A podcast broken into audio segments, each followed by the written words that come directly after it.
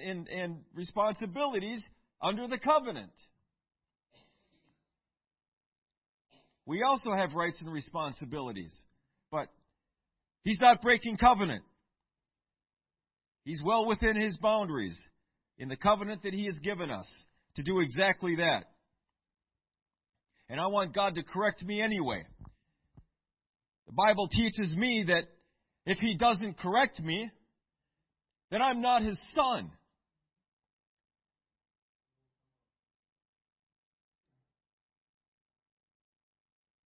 If I continue in my rebellion, folks, there will come a day where he will leave off from correcting me anymore. He will let me go my own way after that.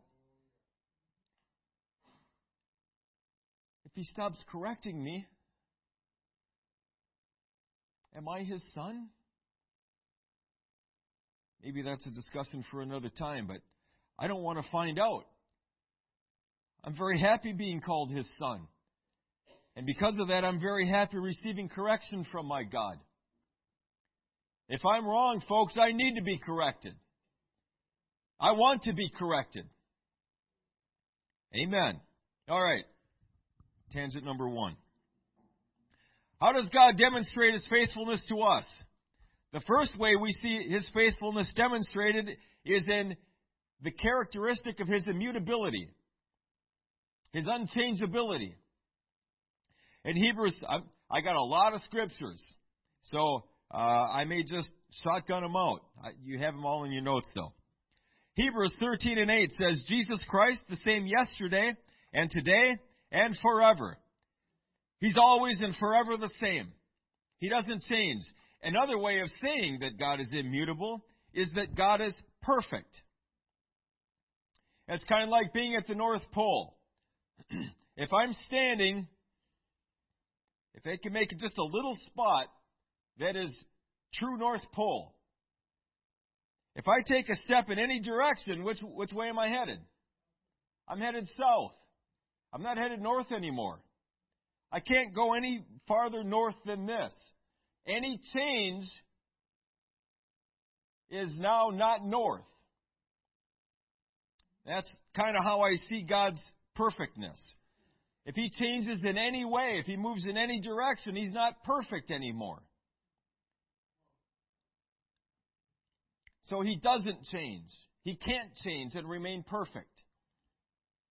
Malachi 3 and 6 says, For I am the Lord, I change not. Therefore, ye sons of Jacob are not consumed. He changes not. He can't change. James 1 and 17 says, Every good gift and every perfect gift is from above and cometh down from the Father of lights, with whom is no variableness, neither shadow of turning. he is always the same. Numbers 23 and 19 says, God is not a man that he should lie, neither the Son of Man that he should repent. Hath he said, and shall he not do it? Or hath he spoken, and shall he not make it good? And Job 23:13 says, "But he is in but he is in one mind, and who can turn him? And what his soul desireth, even that he doeth. His character, his, his, the totality of who he is, is immutable. It cannot and it will not ever change. And that's one reason I declare tonight that he is altogether faithful. Is because he changes not. What he was yesterday is who he is going to be today, is who he is going to be tomorrow. If he did something yesterday, he can do it today, he can do it again tomorrow. Period. And that's something to be excited about. He doesn't change, not ever. He demonstrates his faithfulness in creation. Genesis 1 1, and first of all, the fact that he did create everything. Genesis 1 1, in the beginning, God created the heaven and the earth. God did that. Colossians 1 and 16 says, For by him were all things created that are in heaven and that are in earth, visible and invisible, whether they be thrones or dominions or principalities or powers, all things were created by him and for him. John 1 1 through 3 says, In the beginning was the Word, and the Word was with God, and the Word was God. The same was in the beginning with God. All things were made by him and without him was not anything made that was made. Psalm 121 and 2 says, My help cometh from the Lord, which made heaven and earth.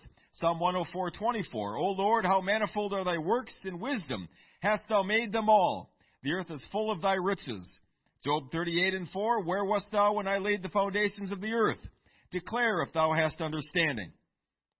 Exodus 20 and 11 says, For in six days the Lord made heaven and earth, the sea and all that in them is, and rested the seventh day. Wherefore the Lord blessed the Sabbath day and hallowed it.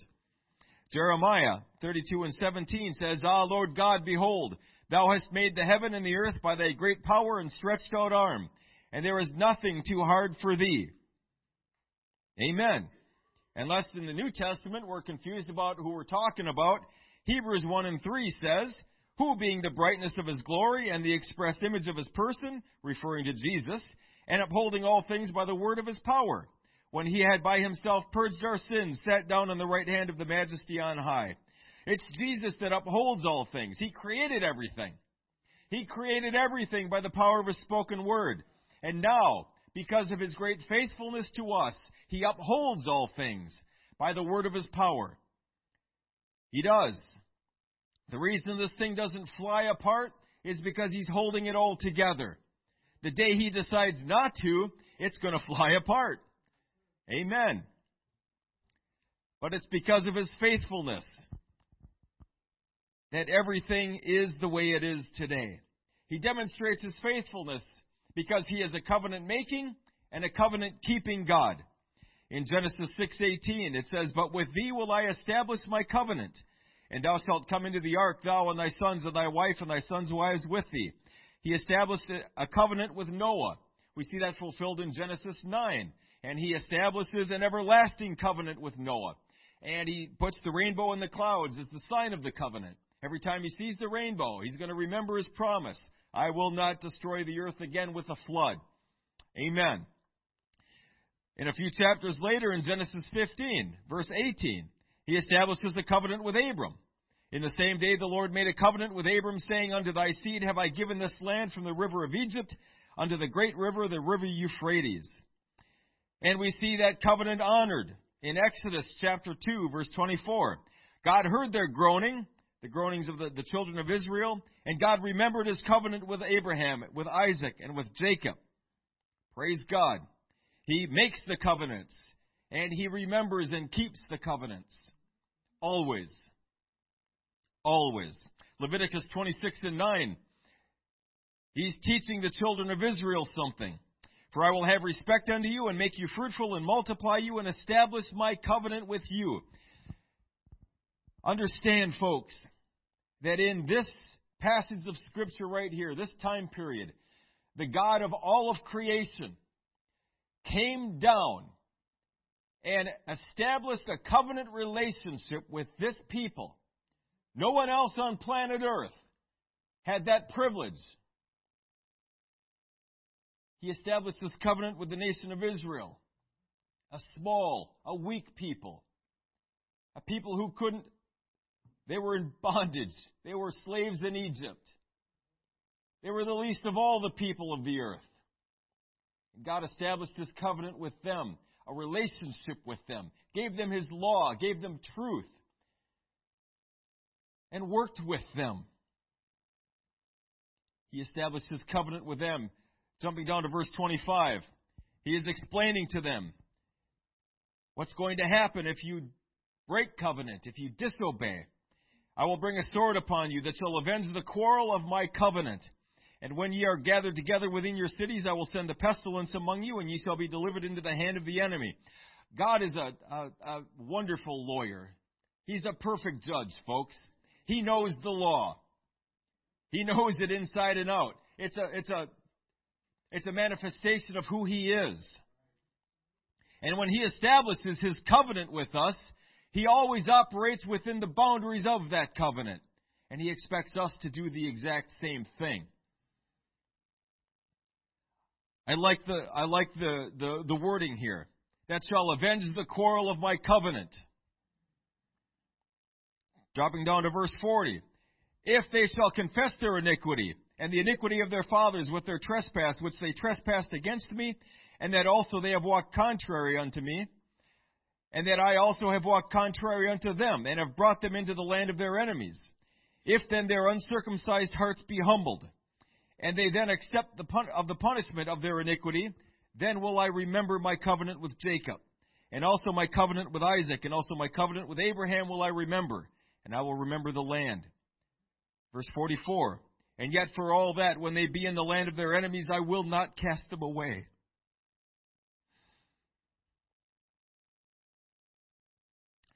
Neither will I abhor them, to destroy them utterly, and to break my covenant with them, for I am the Lord their God. But I will for their sakes remember the covenant of their ancestors, whom I brought forth out of the land of Egypt in the sight of the heathen, that I might be their God. I am the Lord.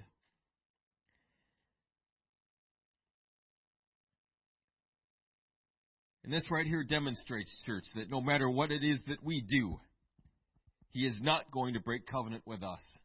We can go as far away as we want, but as soon, as soon as we repent, as soon as we come back, He's ready, willing, and able to reestablish that covenant.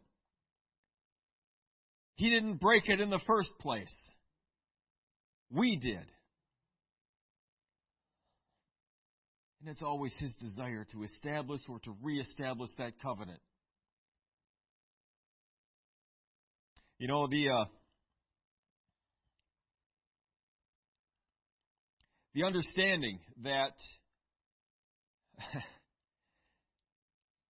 these things, walking away from God, coming back to God, serving Him in the first place, that's just one decision that I make. That's what it boils down to. I was thinking about that today. The power of our free moral agency, the power, the authority that God has given us to choose, to tell Him no. There is Don't jump to conclusions here. Let me finish my thought. There is nothing more powerful in the universe than our power to choose. Now, let me explain that. God is more powerful, right? Yes and no. Yes, He is. Except He has limited Himself in this area. He will not trample over our choices. And in that aspect, our power to choose is more powerful than anything else in this universe. Because we can frustrate the plan of God in our lives. I can frustrate, if I want to, the whole reason He created me.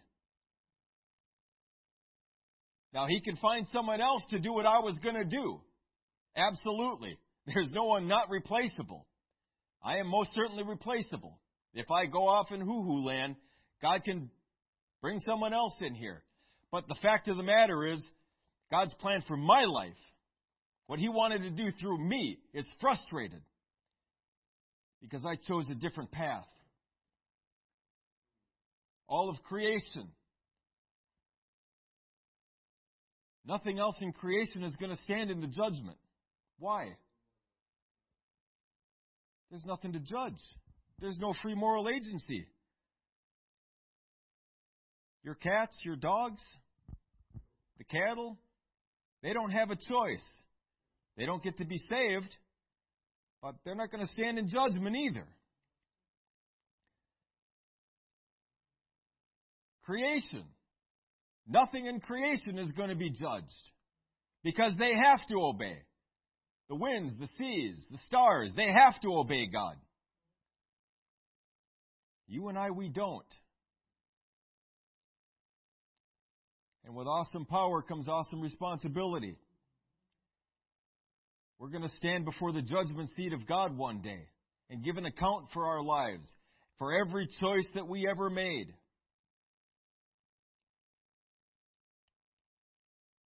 I think that's a. When I consider the authority that God has given everybody, and we just use it willy nilly.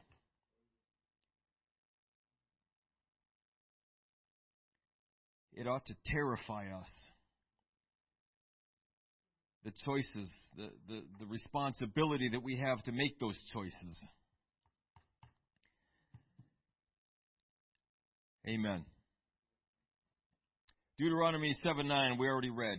Uh, Nehemiah 1 and 5, and said, I beseech thee, O Lord God of heaven, the great and terrible God that keepeth covenant and mercy for them that love him and observe his commandments. He keepeth covenant, church. He keeps his covenant with us. What an awesome privilege in the first place that he deigns to, to reveal himself to us. That God wants to be known of us. That God wants to, to reveal himself to us in his word. In the covenant that he establishes with us through prayer. He wants to be known.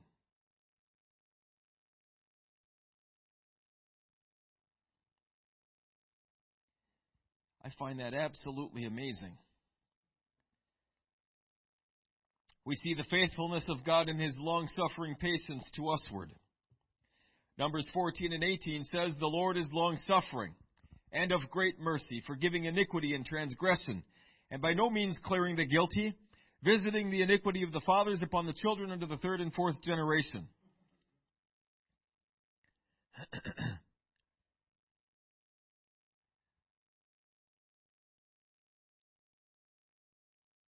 I don't see that verse. We see in, in the New Testament, He's not willing that any should perish, but that all should come to repentance. And He will wait, and He will wait, and He will wait until someone is ready to say yes to Him. He is patient with us.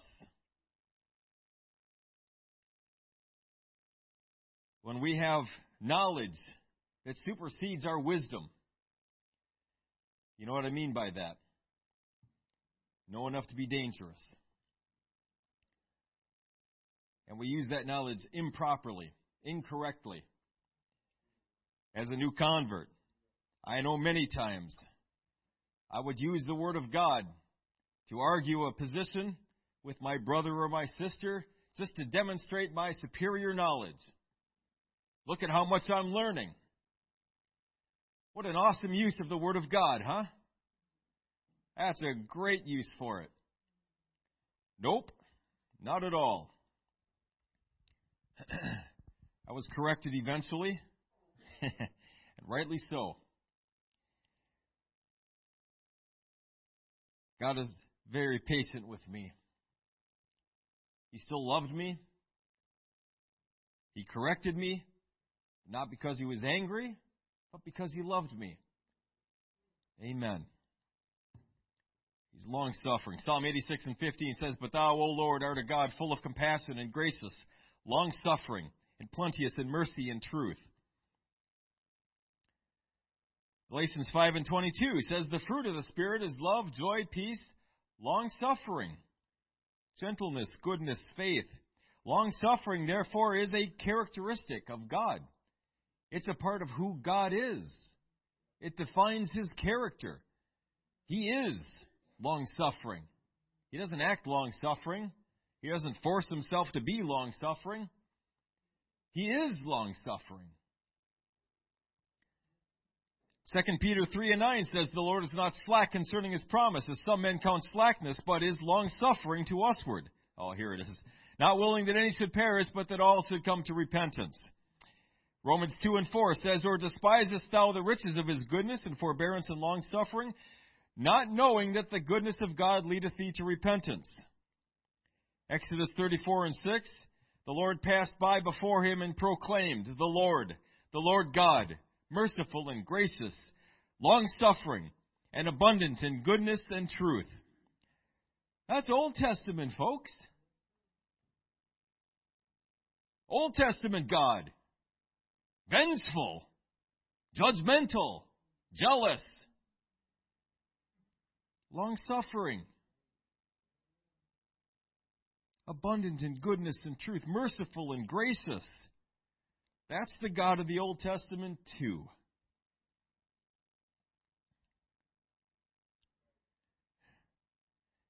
Sometimes you got to look at who you're dealing with. I know He's God. I know He's perfect and responds perfectly. But I, I look at poor Moses. He had to deal with the same people God was dealing with. The meekest man on the earth, the Bible says of him. And he got very frustrated a few times with these people. I can't even imagine.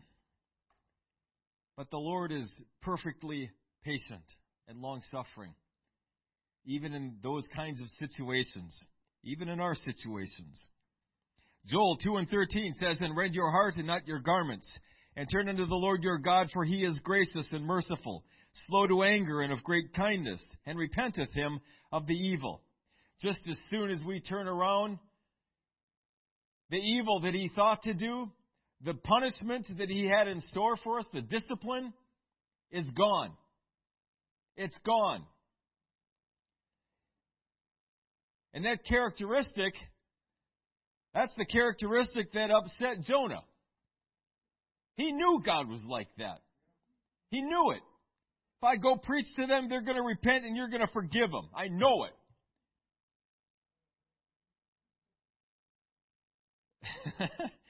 can, you, can you imagine having an attitude like that? I think it's kind of funny now. It wasn't funny then.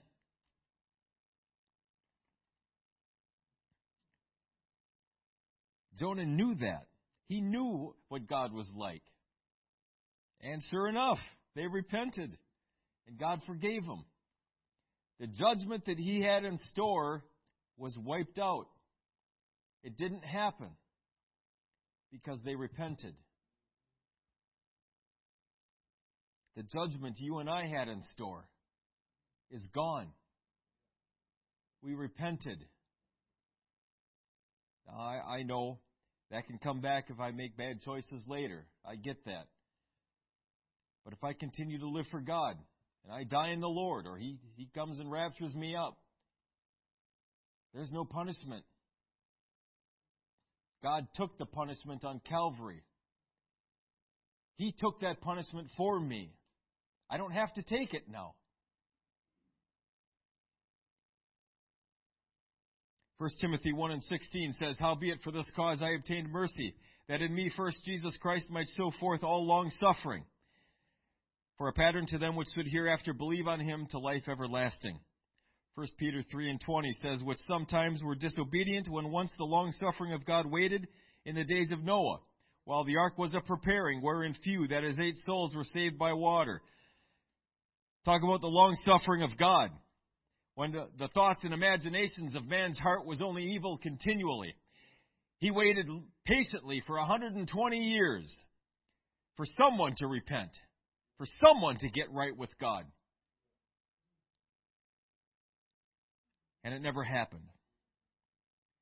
2 Peter 3:15 says, "An account that the long suffering of our Lord is salvation, even as our beloved brother Paul also according to the wisdom given unto you hath written unto you."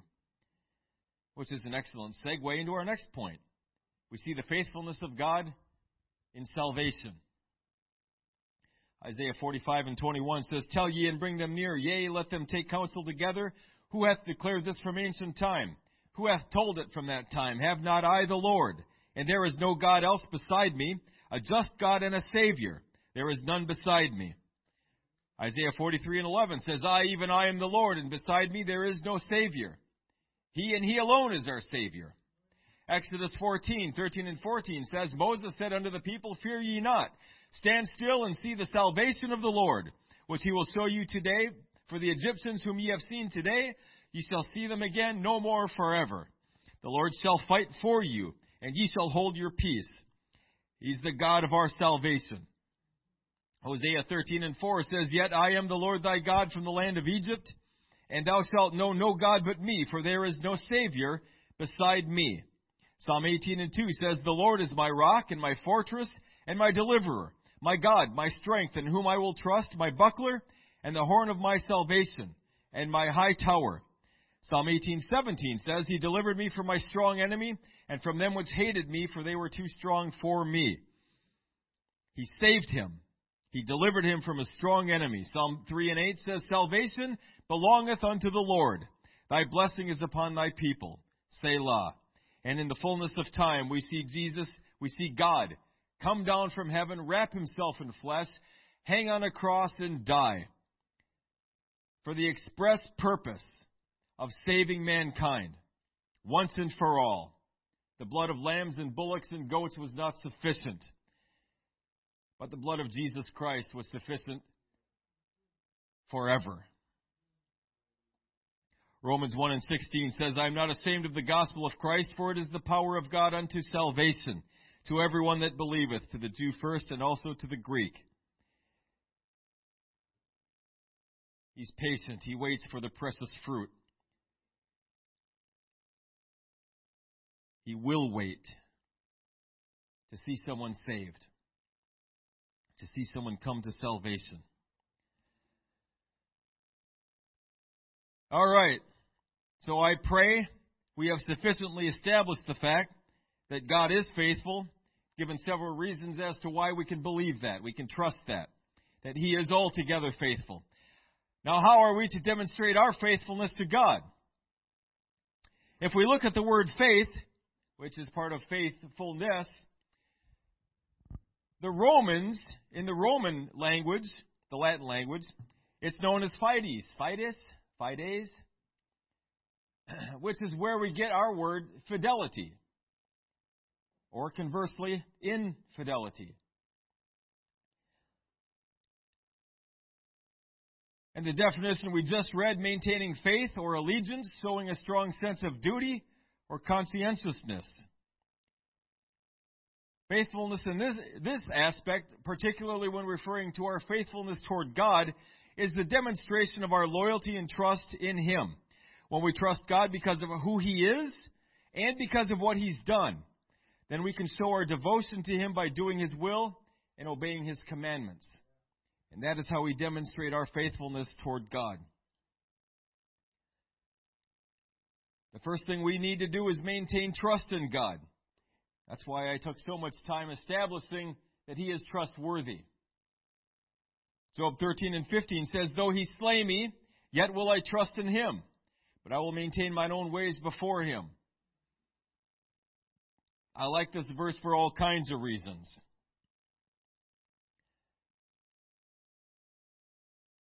Sometimes when we're going through something particularly powerful, it's hard to see the forest for the trees. And when we're wrapped up in, in uh, emotional turmoil or conflict, it's really hard to sort emotion from fact. It really is. I don't consider myself particularly emotional uh, as far as that goes. But I've been in situations that have been overpowering, overwhelming emotionally. And so have you. And it's really hard to have someone come along you and say, "Well, that's that's really not true. I know you're feeling that, but but this is really how it how it is." And you're like, "Oh, that can't be." That can't be at all. But it is.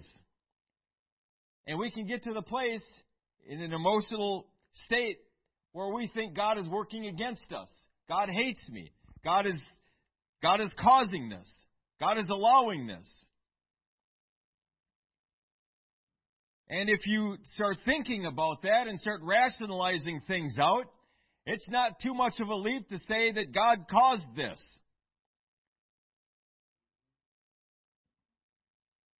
But now what I've done is I have forfeited his trustworthiness. I no longer believe he is worthy of my trust now. And now I'm in a I'm in a tough spot. I am not going to maintain my faithfulness to God because I don't trust him. Though he slay me, yet will I trust in him. If he slays me, church, it's for a perfectly good reason. I trust him. He wants to take me home, bless God. Let's go. If that's the way home, let's let's go. I don't have anything left down here. I've done everything I've I've set out to do. I got married, I had kids. You know, everything a young man wants to do. Uh, I hope Jesus doesn't come until I have a chance to get married. You know, blah blah blah blah. Well, I've done all that. I got nothing to look forward to now except dying. So uh, I'm ready. I'm good to go. Amen. Anytime he wants to come get me, I'm ready to go. But if he doesn't come take me, well then there's work to be done. I need to be I need to be about that. Proverbs 3 and 5 says, Trust in the Lord with all thine heart, every bit of it, and lean not unto thine own understanding. Well, that's hard to do sometimes. That's really hard to do sometimes. Didn't do I have to check my brain at the door? Can't I can't I be a thinking Christian? Well, sometimes yeah. But sometimes no.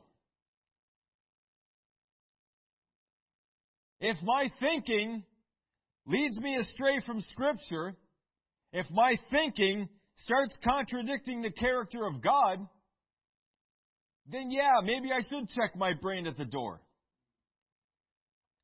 Because my thinking needs to be based right here. In Him is hid all the treasures of wisdom and knowledge.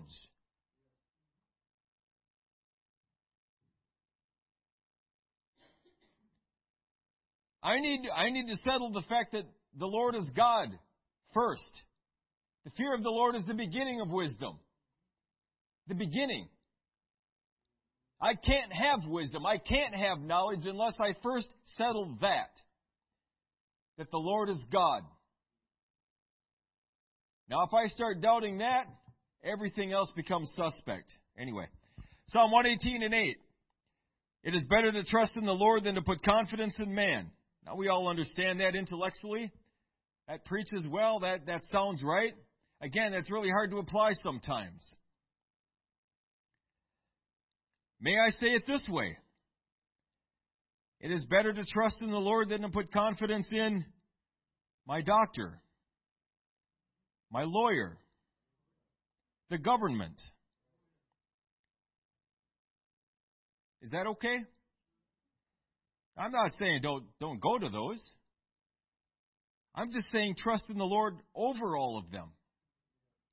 Trust in, in the Word of God, first and foremost.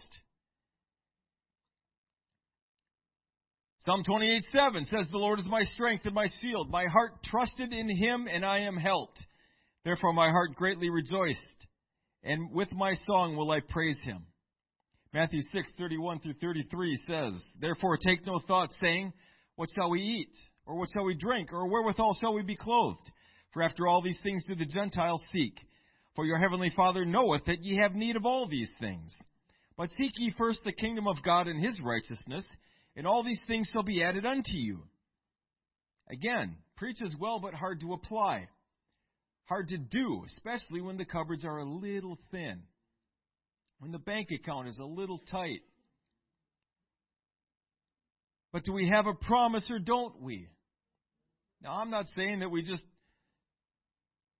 you know, sit on our couch and and watch YouTube and, and pray, Jesus, supply my needs.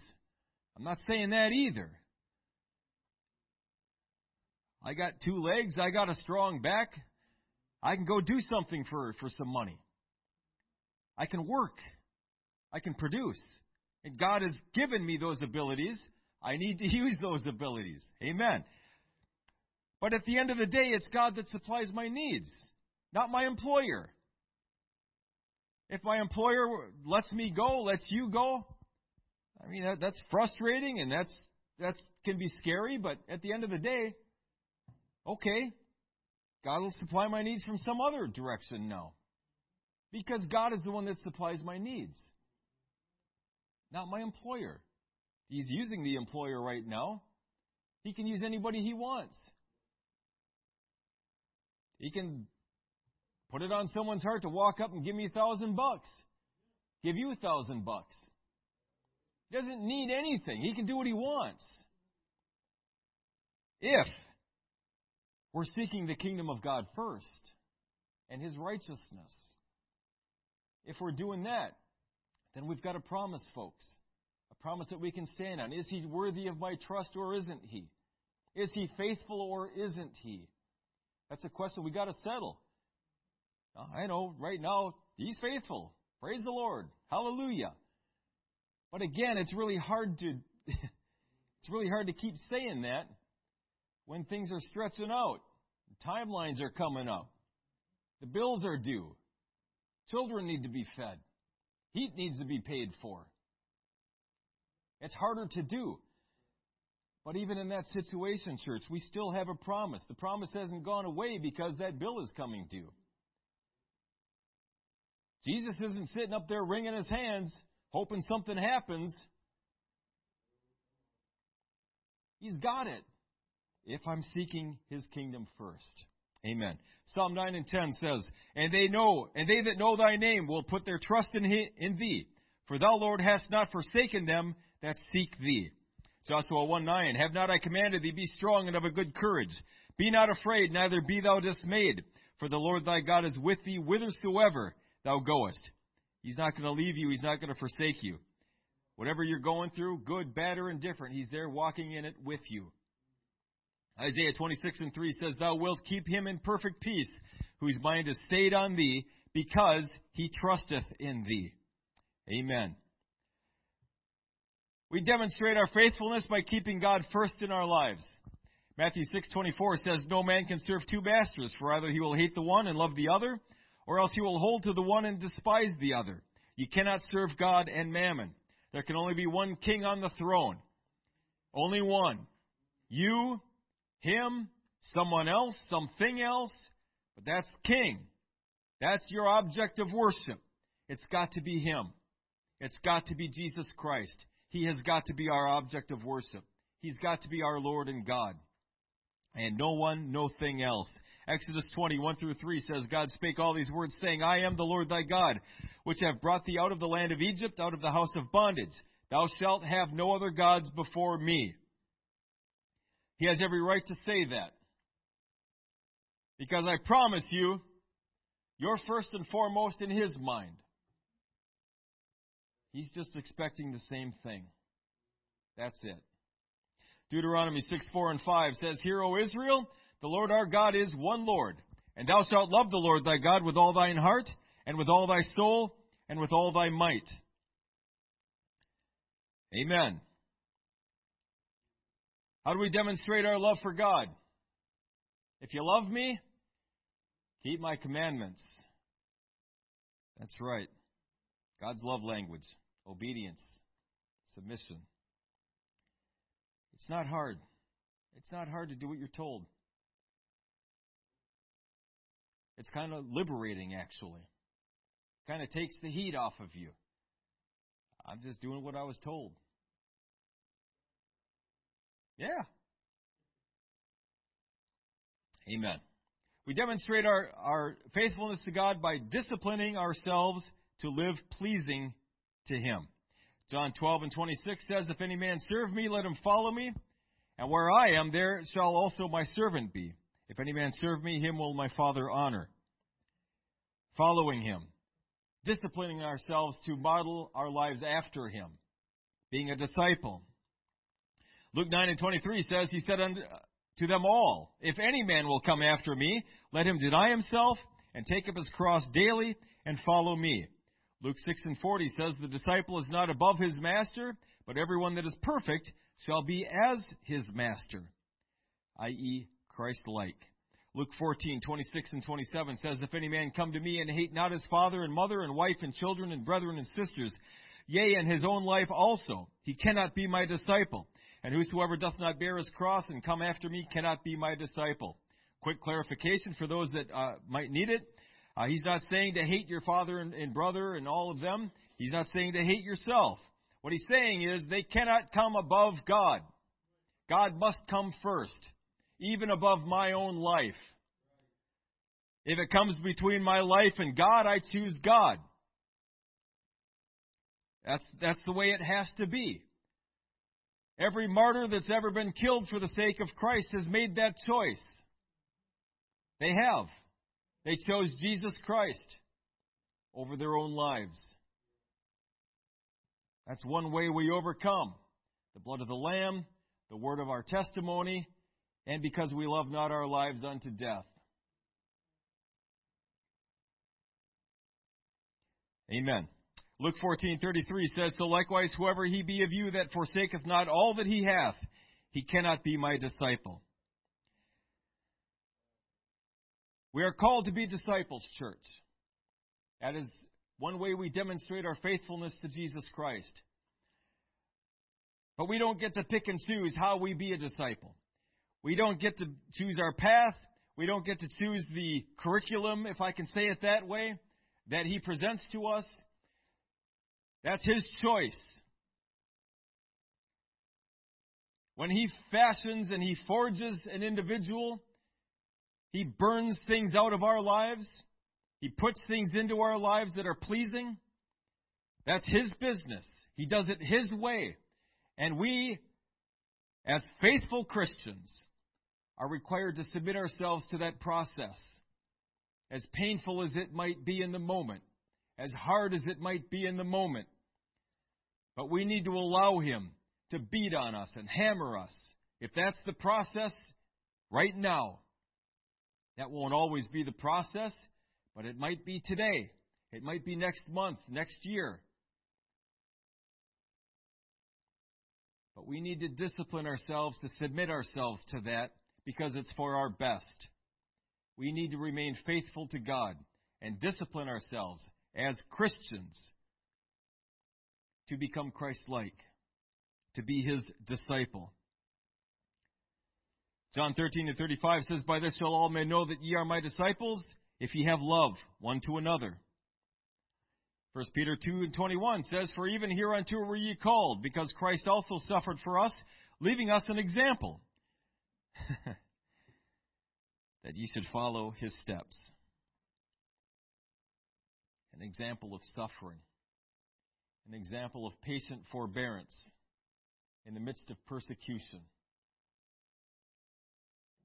an example of submission to the Father, even when it meant the death of the cross. We demonstrate our faithfulness to God by making disciples. Matthew 28, 18 through 20 says, Jesus came and spake unto them, saying, All power is given unto me in heaven and in earth. Go ye therefore and teach all nations, baptizing them in the name of the Father, and of the Son, and of the Holy Ghost, teaching them to observe all things whatsoever I have commanded you. Lo, I am with you always, even unto the end of the world. 2 Timothy 2 and 2 says, and the things that thou hast heard of me among many witnesses, the same commit thou to faithful men, who shall be able to teach others also. And the process goes on and on and on and on. Teach others so that they can go teach others, so that they can go teach others. That's how we build the kingdom of God, church. One at a time. Amen. The 100, 500 soul revivals, they're awesome. They're powerful. They're great testimonies, but we can't disciple 500 people. Not, not right now, we can't. Someday, I, I see a day where we can, but not, not tomorrow. We build the kingdom of God one at a time, one disciple at a time. I'm not so much interested in seeing a bunch of people get the Holy Ghost as I am seeing a few disciples here, few disciples there, grow up, mature, enter into their ministry, start making disciples themselves. That's what I want to see. That's what really excites me. Amen. God is altogether faithful, church. That's the covenant that He established with us. He is going to be faithful to us. We are required to be faithful to Him. First and foremost, we are to remain. That doesn't work. We are to be faithful. We are to not be in. I can't make it work. I'm trying to use infidelity but it's not working. Let's all stand. Yeah, don't be an infidel. I guess that's technically right, but not what I was trying to say. Don't allow ourselves to get to the place where we break covenant with our God. In a marriage covenant, we are to remain faithful to that spouse unto death. And we hear preaching, we hear teaching, and all of it good, and it's right. Don't don't allow anything to come between you and your spouse. Don't allow things into your life that's going to lead you away from your spouse. It's going to tempt you to go off mess around with someone else. Just don't do it. Well, let's have that same level of commitment with our relationship with Jesus Christ as well. Don't allow anything to come into your lives that's going to get between you and Jesus. Don't start chasing other things. Don't start chasing money. Don't start chasing people. Stay faithful to Jesus Christ. Amen. Because he's always faithful to us. Lord Jesus, you're an awesome God. Thank you, Lord, for your manifest presence in this place this evening. I pray, Lord, that the words that went forth were your words, that they would settle in our hearts and spirits, that they would work your perfect work. I pray, Lord, that your name would be glorified here, continue to be glorified in each person's life. I pray, Lord, that you would bless the people of God here. Bless those joining us online. Keep us safe and sound. I pray, Lord, that you'd bring us back to the house of God at the day appointed. These things we ask in Jesus' name. Amen. Praise God. God bless you. Thank you. You're dismissed.